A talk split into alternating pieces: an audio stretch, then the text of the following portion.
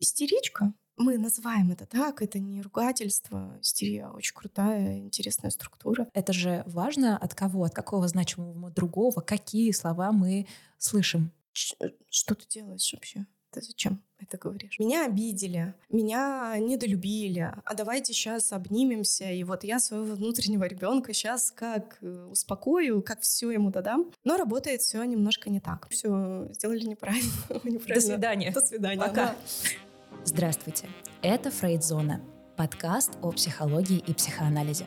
Мы встретились, чтобы поговорить о сложных проблемах простыми словами. Меня зовут Екатерина Селиверстова, я редактор подкаста, который вместе со мной для вас будут вести практикующие специалисты и ведущие преподаватели Восточноевропейского института психоанализа. И я рада объявить, что мы начинаем новый, четвертый психоаналитический сезон, в котором познакомим наших слушателей с основными терминами теории и истории психоанализа. Все это довольно непросто, но мы с нашими гостями постараемся разобраться в этом хотя бы на начальном уровне и выяснить, почему психоанализ определенно достоин вашего внимания. Моим собеседником сегодня станет Ольга Ким, практикующий психоаналитик, который в работе ориентирован лакановским подходом и выпускница Восточноевропейского института психоанализа.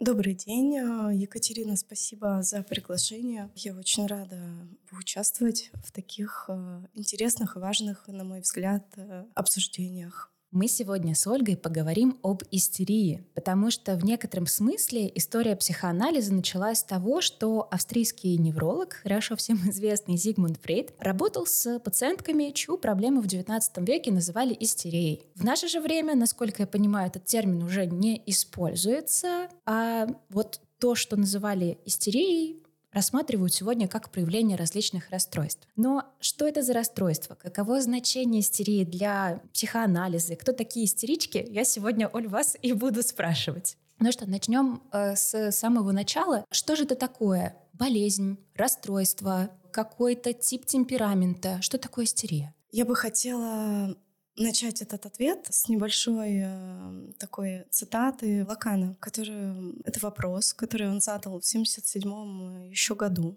И выразился он следующим образом. Куда делись истерички прошлых лет? Эти замечательные женщины Анны О, Эммы фон Н, они э, не только сыграли определенную роль, социальную роль, но когда Фрейд начал их слушать, именно они содействовали зарождению психоанализа. Именно слушая их, Фрейд открыл совершенно новый способ человеческих отношений и связи между людьми. И Лакан ставит вопрос, что приходит на смену этим истерическим психическим симптомам прошлого, не переместилась ли истерия в социальное поле. Так вот, я думаю, что стоит сначала обратиться к истории, поскольку Фрейд совершил э, действительно революцию и переворот. Психиатрия того времени подразумевала, что люди э, больные, их надо изолировать от общества, и к женщинам с расстройствами, например, э, телесного там, спектра, выгибания в дугу, а, парезы, а, заламывание, заламывание пальцев, да, наверное, рук, да, там, я не знаю, слепота вдруг наступающая и так далее, относились врачи с недоверием. Собственно, они полагали, что эти женщины, ну, нечестны, так скажем. Так вот, Фрейд а, задался вопросом, а что, если послушать, что они об этом говорят? И а, это, собственно, был шаг, который определил вообще дальнейшее развитие не только психоанализа, но и психологии, психиатрии. И то, что мы сейчас видим, идею, даже если мы не касаемся психоанализа, да, идею подсознания, да, давайте достанем что-то там и проработаем. Это же идея Фрейда. Он открыл бессознательное. К этому я сейчас думаю, важно подступиться. Фрейд начал слушать и э, действительно это был такой, было открытие как некий новый способ обращения с человеческим страданием. Это первый пункт. Поэтому истерия — это не типология личности, это не болезнь а, с точки зрения психоанализа. Говоря вот в терминах психоанализа, мы имеем в виду бессознательную структуру.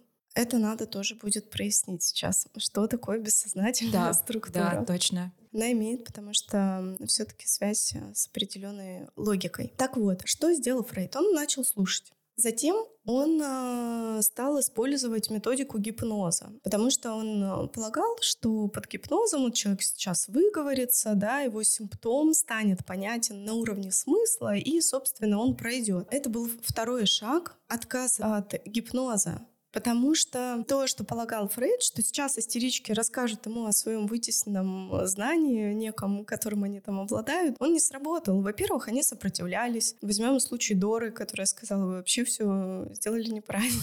До свидания. До свидания. Пока. Да. Поэтому первое это э, переход к слушанию, второе это отказ от гипноза, Третий был вопрос переноса. Когда, собственно, на примере пациентки Брейера Фрейд увидел, что речь идет э, совсем о другом, да, что это не прямое сообщение, это не прямое выговаривание какого-то там смысла, что э, разворачивается уже более глубокая история, более сложная. Поэтому, проясняя термины, я предлагаю оставить истерию прошлого века в прошлом и сейчас э, действительно обратить внимание на то, что в психоанализе, когда мы говорим истерия, мы говорим про определенную структуру. Дело в том, что когда Фрейд открыл теорию бессознательного, он полагался на травму, что есть некая, значит, травма в детстве, связанную с сексуальным знанием, с некоторым вот вопросом, ну, далее, прохождение ДИПа. Это я сейчас очень-очень общо рассказываю. Но есть некое вытесненное знание. И симптом, он а, как посланник смысла, да, то есть симптом имеет смысл. Но дальше, развивая идею Фрейда, Лакан, он э, совершил следующий шаг. Он обратил внимание на то, что симптом, он не высказывается, он не говорит как э, смысл, он записывается как язык. И изначальный травматизм, который предположил Фрейд, Лакан связал с травмированием языком. То есть, если мы берем две идеи да, подхода к структуре, Фрейд э, начал слушать женщин, у которых э, действительно какие-то очень необычные симптомы. Он делает гипотезу, что их симптомы связаны с неким вытесненным знанием, которое они могут рассказать. И когда этот смысл будет донесен, симптом пройдет. Ну, действительно, иногда так работает. Звучит логично. Да, вообще. очень. Дальше Лакан э, обращает внимание, что травматизация происходит не просто в связи с родителями, с неким там знанием сексуального характера. Он происходит на уровне того, когда субъект начинает входить в язык. Нам нужно тут э, вообще тема сложная. Мне, если честно, немножко сложно сориентироваться, как сделать так, чтобы не запутать а, а может быть заинтересовать или дать какие-то точки опоры. Лакан потом разделит а, поле речи, поле языка. Речь и язык — это тоже не одно и то же. Так вот, язык — это структура. Угу. Что происходит? Субъект рождается, он а, попадает в поле другого, он попадает уже в, в заранее уготовленное поле языка. О нем говорили, может быть, до рождения, да, там родители что-то говорили. Он попадает уже в изначальное поле и когда он э, вступает вот в эту связь с другим, когда материнский другой, мы так называем, да, того, кто ухаживает за ребенком, он э, начинает видеть, что это другой, он что-то ему тоже говорит, тоже какие-то, да, послания mm-hmm. на совершенно непонятные. В общем, ребенок э, входит в язык другого, значимого для него другого. И это очень важно. Но что такое язык? Это же структура. В нем же есть логика, в нем есть э, правила. Их необходимо, мы не можем э, ну, по-своему ими распоряжаться. Поэтому язык он травмирует. И то, что было записано на уровне ощущений в теле, можно сказать, была до этого некая такая плоть, субстанция, она начинает обретать уже значение тело, появляется тело. Мы э, встречаем, вот если вы послушаете детей более внимательно, они начинают что делать? Именовать тело свое, прописывать его. Это, простите, пися, mm-hmm. да? это я не знаю, попа, mm-hmm. да, то есть слова детские. Что использует ребенок? Он из плоти превращает, э, делает тело с помощью языка. Так вот, травматизация, она в этом смысле необходима. Потому что мы не говорим здесь о травме, которая нарушает. Мы говорим о травме, которая структурирует. Мгм. Да? Необходимая вот эта встреча. И язык таким образом, он задает структуру, но он же и задает рамки вот этим всем ощущениям, можно так сказать. Я не хочу сейчас вводить термин наслаждения, да, вот какие-то сложные там уже концепты Лакана. Можно так сказать вот этому целому морю, да, вот э, таких телесных феноменов. Так вот, когда мы говорим о костере, мы говорим о структуре бессознательного. Лакан скажет, бессознательное структурировано как язык. То есть оно лежит не на уровне смысла, оно записано. И в психоанализе мы действительно можем это прочитать. Мы можем прочесть, как записан симптом. Миллер, сказ... э, Миллер Жак-Элен Миллер — это а, зять Лакана, и после смерти Лакана он, собственно, стал наследником этого учения. Он э, возглавляет и поныне школу НЛС в Париже, новую лакановскую школу. И прекрасная фраза Миллера «Бессознательное зависит от того, кто его слушает». Это потрясающая, мне кажется, фраза. Она как раз очень точно определяет, что такое психоанализ. Потому что мы не работаем на уровне каких-то впечатлений, а, мнения о себе. Я такой, я такая, я умный, я противостою сложностям и так далее. Это все в поле воображаемого лежит. Проработать э, свою травму и стать, э, я не знаю, да, счастливым и так далее. Психоанализ, он слушает на уровне структуры, на уровне записи, а не смыслов. И именно это позволяет симптом, а если можно так сказать, переписать, если это возможно. Либо, ну, как одно из, например, да, эффектов анализа — это увидеть, прочесть фантазм. Э, Что такое фантазм? Синтетическая структура, которая также рождается у субъекта. Субъект ее не выбирает. Итак, если подытожить, когда мы в детстве травмируемся языком, когда мы входим в поле языка, этот вход может быть очень разный. Мы говорим здесь тогда в поле психоанализа о неврозе, Мгм. который может быть по типу обсессивного невроза, истерии. Вот здесь мы находим истерию. Это невроз. Либо психоза по шизофреническому типу, паранояльный психоз. Вот позднее Миллеровское уже да, направление выделяет еще ординарный психоз. Я не буду сейчас к нему подступаться. Либо перверсию. Три структуры всего, да? Мы не говорим об истерии с точки зрения ДСМ и медицинского дискурса. И, э, может, я сейчас наговорила очень много терминов, которые будет сложно уместить, но если кратко отвечая на ваш вопрос, чем отличается дискурс э, медицинский от психоаналитического, я бы сказала радикально всем. Потому что медицинский дискурс, он лечит, он выделяет симптомы, и на основании них он выстраивает некое уже знание о субъекте. Да? Психоанализ, он идет другим путем. В нем истерия — это некий способ структурирования бессознательного, некий способ на уровне бессознательного связи с другим, большим другим, другим не внешним, а который находится внутри психики. Так вот, способ — это просто способ. И когда мы изучаем истерию в психоанализе, когда мы сталкиваемся с ней в клинике, в кабинете, зачем знать такие вещи, да, например, как с ней обходиться, что это такое? Ну, Потому что мы будем выбирать разные подходы в своей, в том числе, речи, разные подходы конструкции этого случая. В случае психоза, в случае истерии.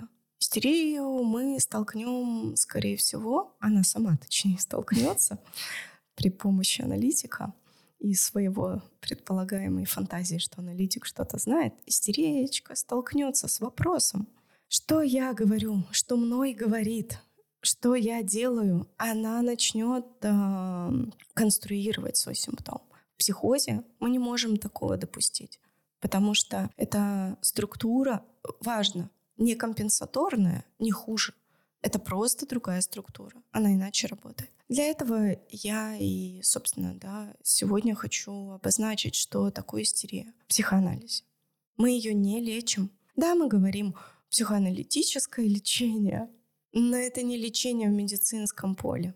Это лечение Разговором. а, да, безусловно, разговором, но это лечение на уровне Ох, как бы мне, знаете, такой соблазн прямо уйти немного в дебри, но это лечение на уровне, я бы сказала, языка, когда субъект подходит к своей структуре настолько, что однажды, когда-то он столкнется с тем, что уже не может быть проанализировано, ну, до этого может прийти там лет 10-15, он пересечет свой фантазм бессознательный. Он увидит а, кое-что, знание о себе, истину о себе. Здесь психоанализ радикально расходится и с медициной, которая что-то уже точно знает о субъекте, и с другими некоторыми подходами. Они не хуже, но психоанализ — это другая этика. Истина субъекта всегда на его стороне, на стороне его бессознательного. Мы не знаем, какая она. Вот это очень важный момент подхода к истерии, как с точки зрения лечения медицинского и с точки зрения психоанализа. Это очень сложно, но очень интересно. Uh, у меня есть такой вопрос, который сформировался, пока я вас слушала, Ольга, и он, наверное, вызван тем, что я как будто бы в своей голове все очень упростила. Вы меня поправьте. Получается, что в какой-то момент мы все так или иначе травмируемся о язык, ходя в это поле, потому что, ну, это неизбежный путь. И можно ли сказать, что здесь э, большое значение как раз-таки играет наше детство, потому что это же важно от кого, от какого значимого другого, какие слова мы слышим.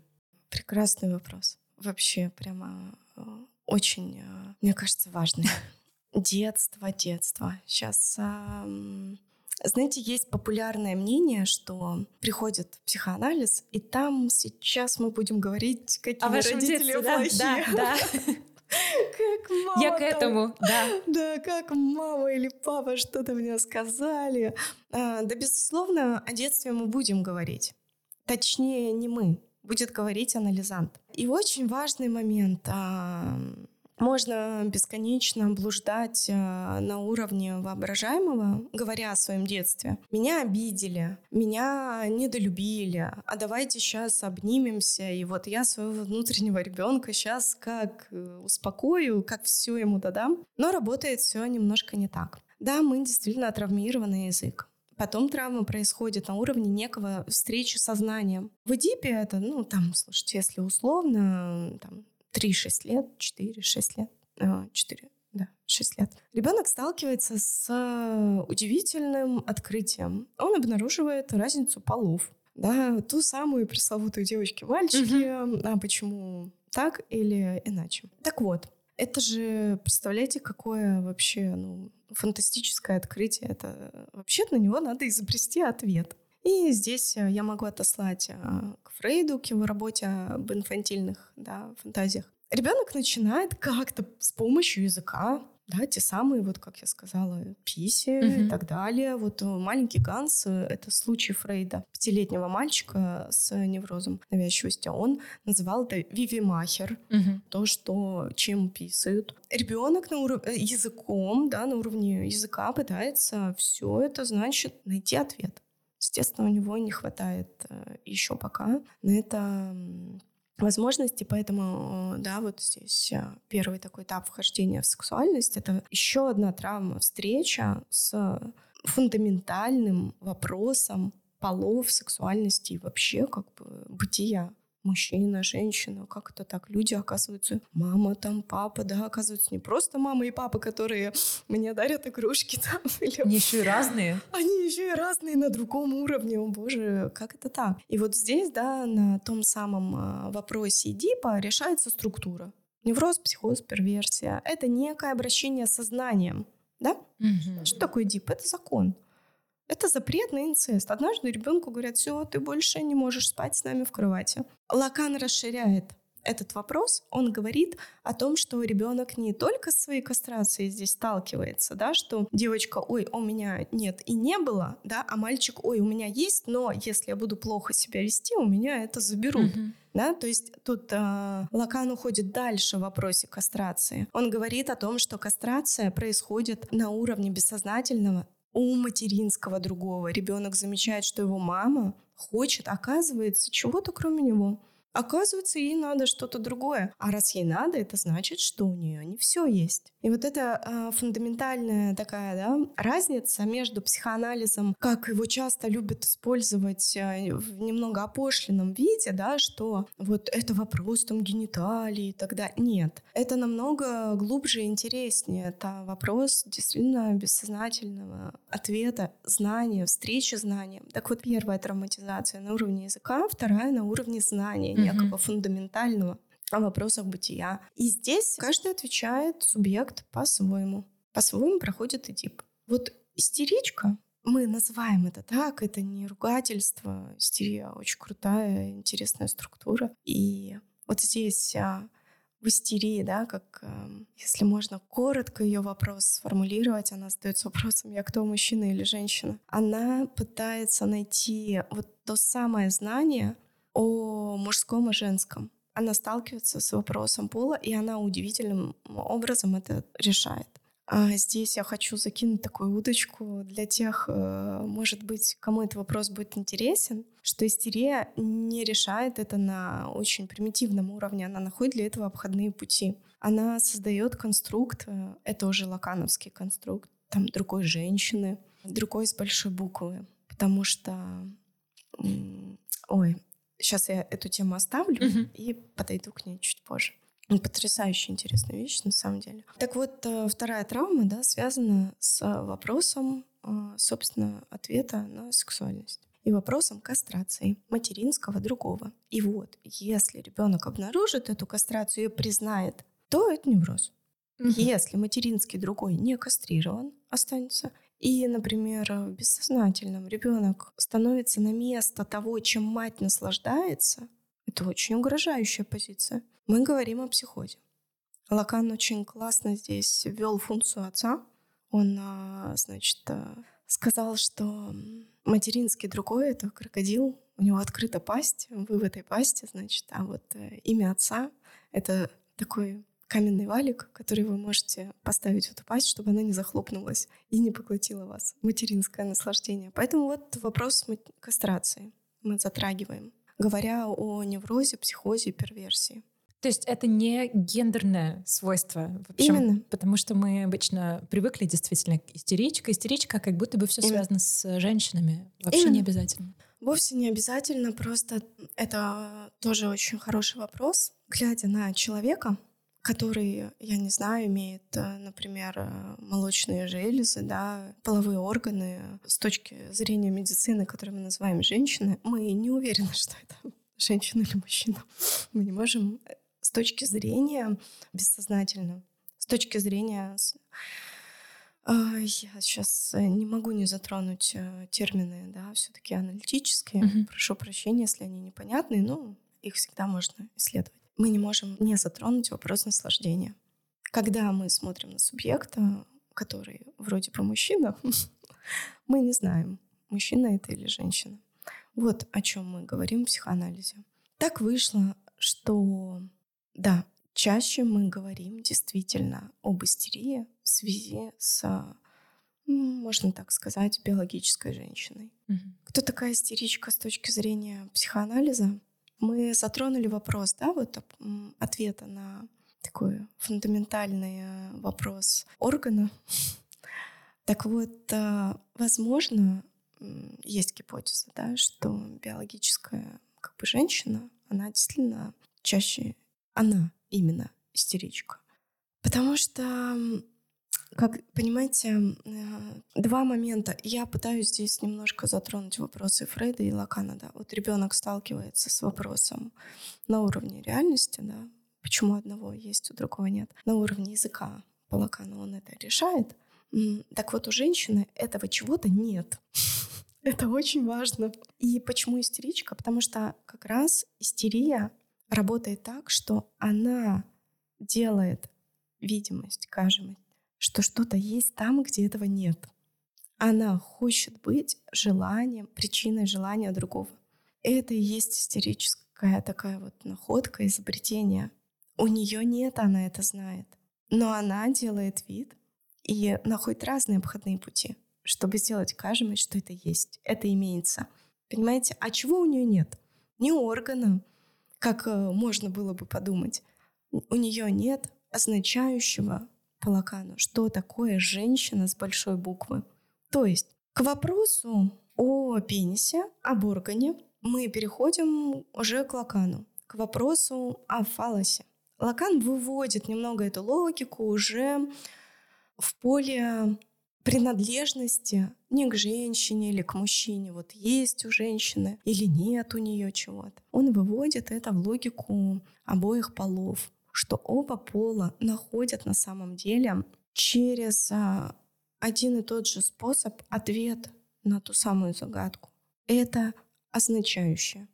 Это некое одно, мы называем это фаллическое означающее, которое даст ответ на ту самую структурную, да, вот загадку, очень важную такую непонятную штуку. Так вот, если Фрейд мыслил в логике, да, есть пенис, нет пениса, Лакан мыслит это в логике, что для обоих полов, и для мужского, и для женского, есть одно означающее, и это фалос, и это в языке, и это про логику иметь, не иметь.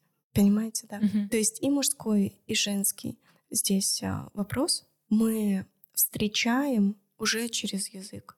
Вопрос логики, отсутствие наличия. И а, кто такая женщина? Она как раз та, которая не вся схвачена означающим, которая прописывает ее. Понимаете? Потому что как раз вот 20-й семинар Лакана, он будет уже там говорить о том, что женщина, она, конечно, как и мужчина, принадлежит вот тому самому, да, вот фаллическому означающему языку и так далее. Но не вся принадлежит. То есть у нее кое-что еще есть. Она об этом не знает. Она ничего не может сказать об этом прибавочном наслаждении, но она с ним имеет некую связь.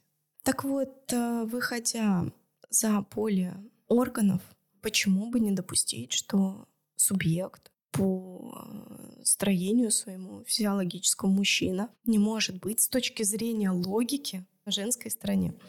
Что ему, собственно, Решает. да, он тоже, по сути, может, да. То есть, говоря по Лакану уже о мужчине и женщине, мы говорим о вопросе действительно наслаждения, да, фаллического наслаждения, прибавочного наслаждения и так далее. Но это уже более поздние концепты. Мы говорим немного уже о совсем других вещах. Вот, поэтому истерия, она, как правило, да, чаще на стороне биологической женщины, Просто потому что это ответ на вопрос иметь, не иметь. И да, женщина, она, собственно, очень успешно может пользоваться накладками. Не знаю, мы можем пользоваться разного рода маскарадом, накладки. Ну, маскарад и накладки — это разные вещи, но тем не менее, да, можем играть э, в такую игру, быть фалосом. Это что? Это быть, э, ну, объектом желания, не знаю, украсила, красивая, пошла. Почему бы нет? Но она хочет э, на самом деле совсем другого. Она хочет стать причиной желания. И это тоже лежит в неком поле невозможности. И вот к этой теме я попытаюсь подобраться уже в своем вот зимнем выступлении. Мгм. Как это с точки зрения логики работает? Потому что истеричка не хочет э, просто э, там, ей не нужно поверхностное решение. Истерия — это вопрос дискурса. То есть она предполагает знание в другом. Ну, грубо говоря, она встречает мужчину, она создает его, что-то о нем фантазирует, помещает в него свои некие гипотезы, что он что-то знает. И за этим знанием она к нему приходит. Ей нужно, чтобы он ей сказал, что она объект, причина его желания. Почему женщина так много слов требует? Не просто так. Понимаете? Это структура. Ей нужно на уровне речи, языка. И она предполагает, что мужчина как раз обладает неким знанием. Да, она играет роль фалос, да, она играет роль причины желания, она очень хочет этим быть, но она этим не является, она же знает, что она этим не является. Ей нужен мужчина, а, который даст ей некую возможность предположить в нем знание, а потом с этим знанием идентифицироваться. И через него, через эту иден- идентификацию себе ответить на вопрос, кто она. Но тут еще классный момент. Функция другой женщины.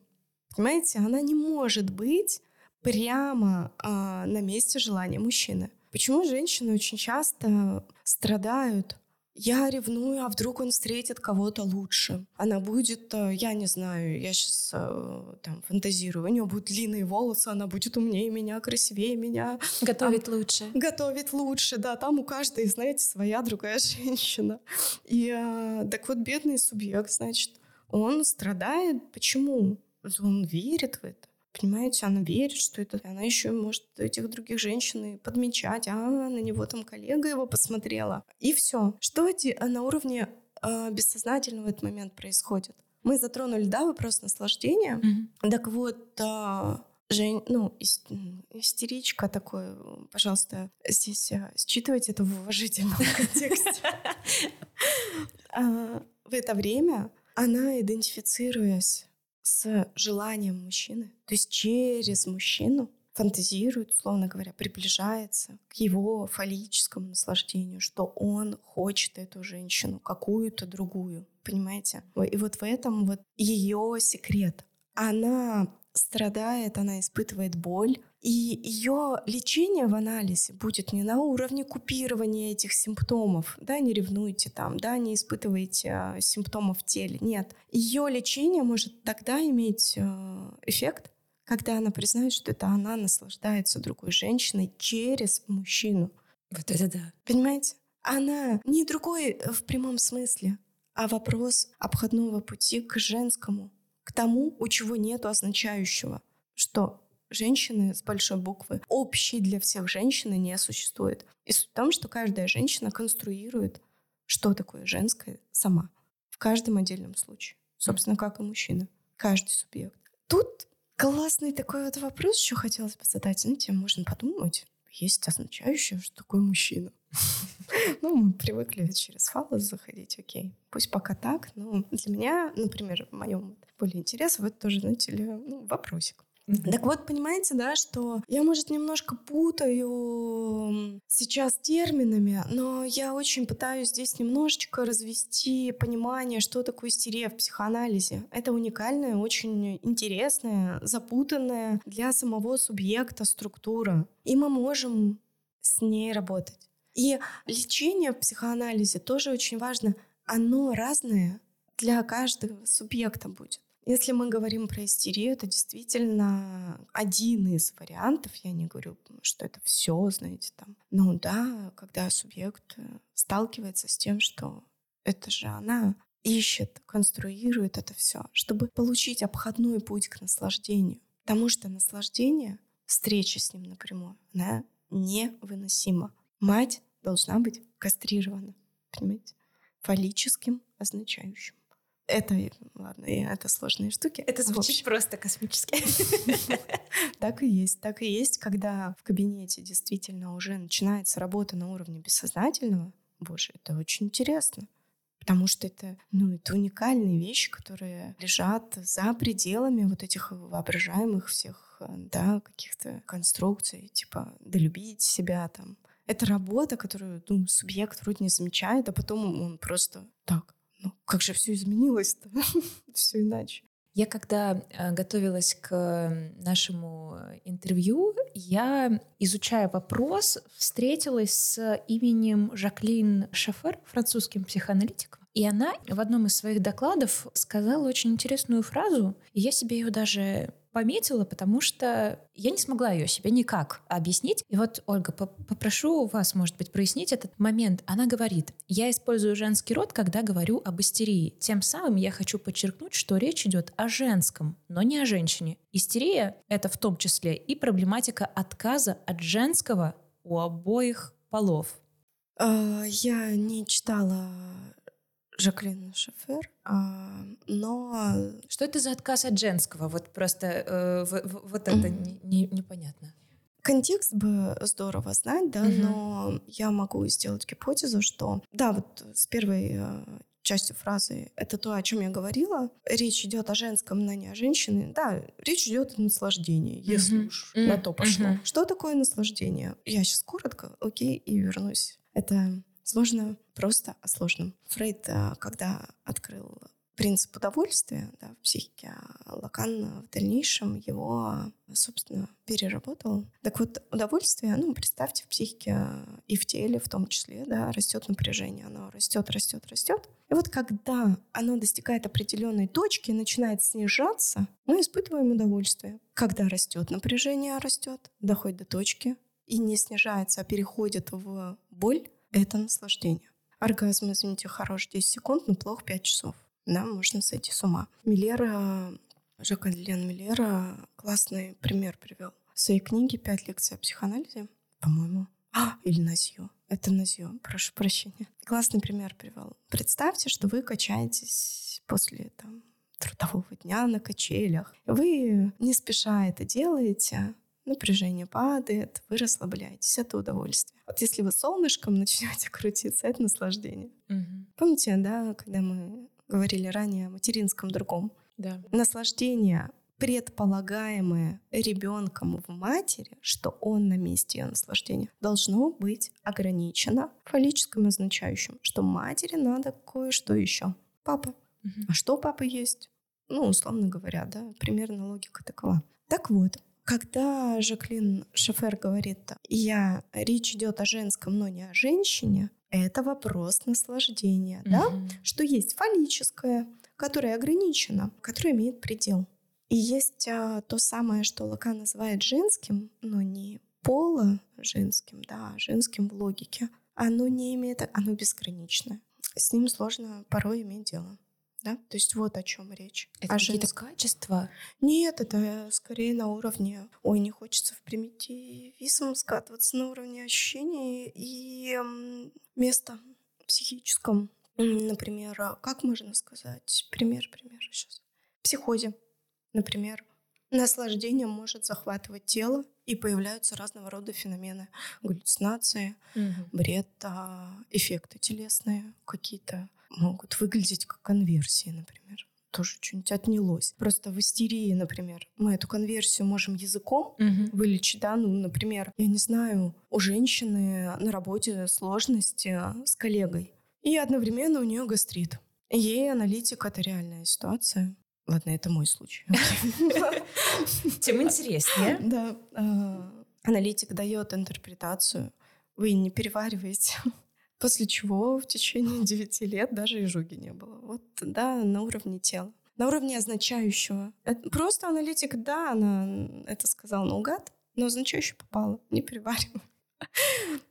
Понимаете, да, вот, ну, вот он пример. Потому что это была конверсия своего рода. Там непростые были тоже, не просто конфликт. Но я не буду сейчас в это вдаваться.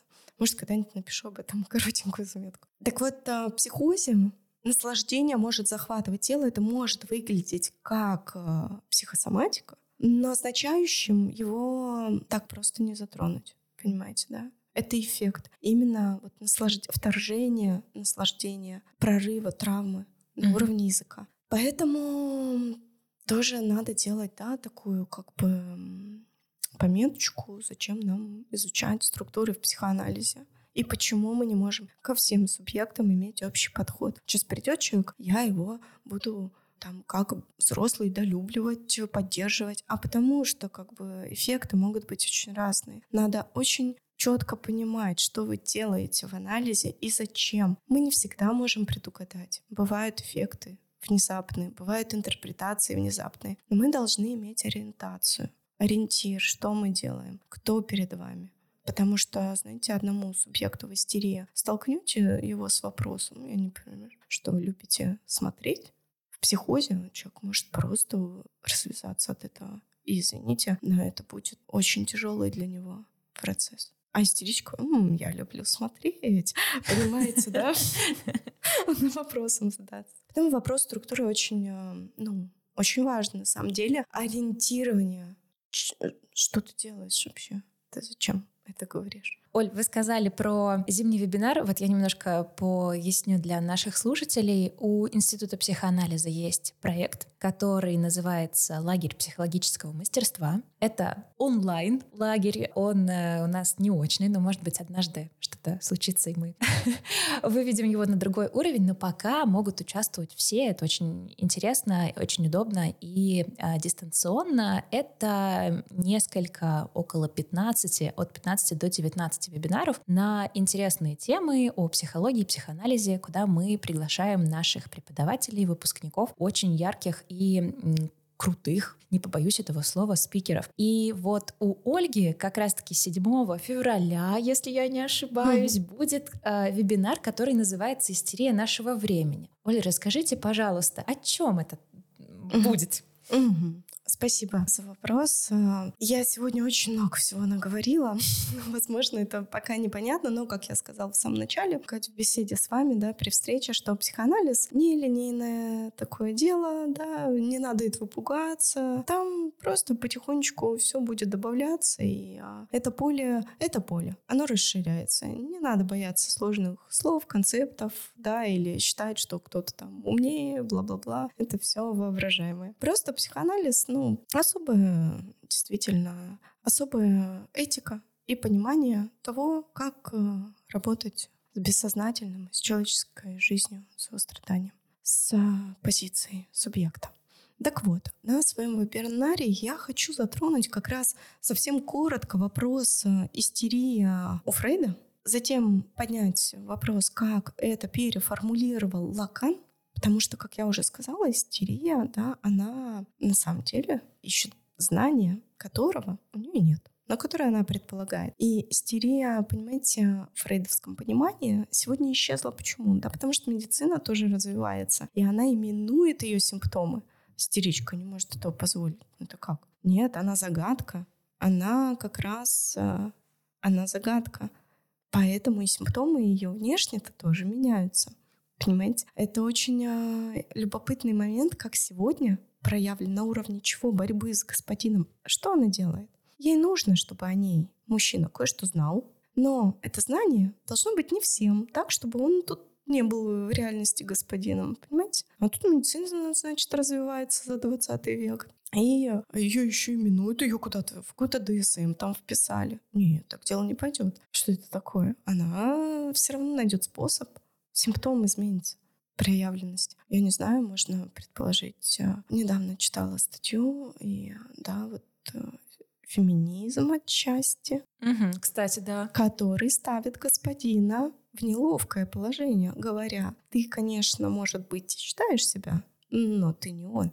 Да? Столкновение с другого господина, с, ну как, это мы называем так не берите э, здесь в голову, да, в прямом смысле. Mm-hmm. То есть столкновение, в общем, другого с тем, что он не обладает всем знанием. Да? Такая чуть-чуть кастрация, такая хоп. И очень э, здесь вот любопытный момент, э, как истерия проявлена сегодня, какие симптомы она изменилась. Но изменилась она в проявленности, но не структурно. Вопрос — и структура все те же. И, в общем, я действительно попытаюсь э, поэтапно затронуть вопрос формирования подхода к истерии у Фрейда, э, да, через идею травмы сексуальной, э, встречи с сексуальным, через э, вопрос Эдипа, как Фрейд это мыслил. Далее затрону логику Лакана, что он привнес. Да, опять же, язык, травматизация, кастрация уже не на уровне органа, а на уровне а, материнского другого. Да, то есть такое уже более общее поле. И Фрейд ставил вопрос в истерии, а, ставил вопрос о женском как? Он ставил вопрос, что хочет женщина. А Лакан поставил, что знает женщина, а знает она кое-что о прибавочном наслаждении. Понимаете, да? Я попытаюсь э, подойти еще к поздней чуть-чуть клинике, уже к Миллеровской, с вопросом о том, что такое как раз вот функция другой женщины а, в бессознательном. Но попробую хотя бы дать, э, понимаете, ориентир. Я не расскажу все, вот хотя сегодня сейчас понимаю, вроде и пыталась, как будто бы такая. Но понимаю, как всегда, не все. Я попытаюсь дать ориентир для тех, кому дальше интересно, по крайней мере, как можно это все прямо помыслить логически, структурно, и куда можно в своем интересе, например, дальше читать, изучать и так далее. И очень важно, хочу отметить, это всего лишь один из путей. Конечно. Миллеровский подход э, — это не единственный, это очень важно, просто я им ориентирована. Но я, соответственно, да, дам какие-то точки, которые сама увидела. Это не претендует на истину ни в коем случае. Вас очень интересно слушать, Оль. И безумно интересно с вами разговаривать. Поэтому я призываю всех настоятельно принять участие. Я уверена, что это будет очень-очень интересно. Вот, так что приглашаем всех. Надеюсь, но не обещаю. Спасибо. Ну что ж, спасибо вам, Оль. На этом все. Спасибо всем, кто нас слушал. Подписывайтесь на наши социальные сети и не забывайте оставлять комментарии и оценки. До новых встреч. До свидания.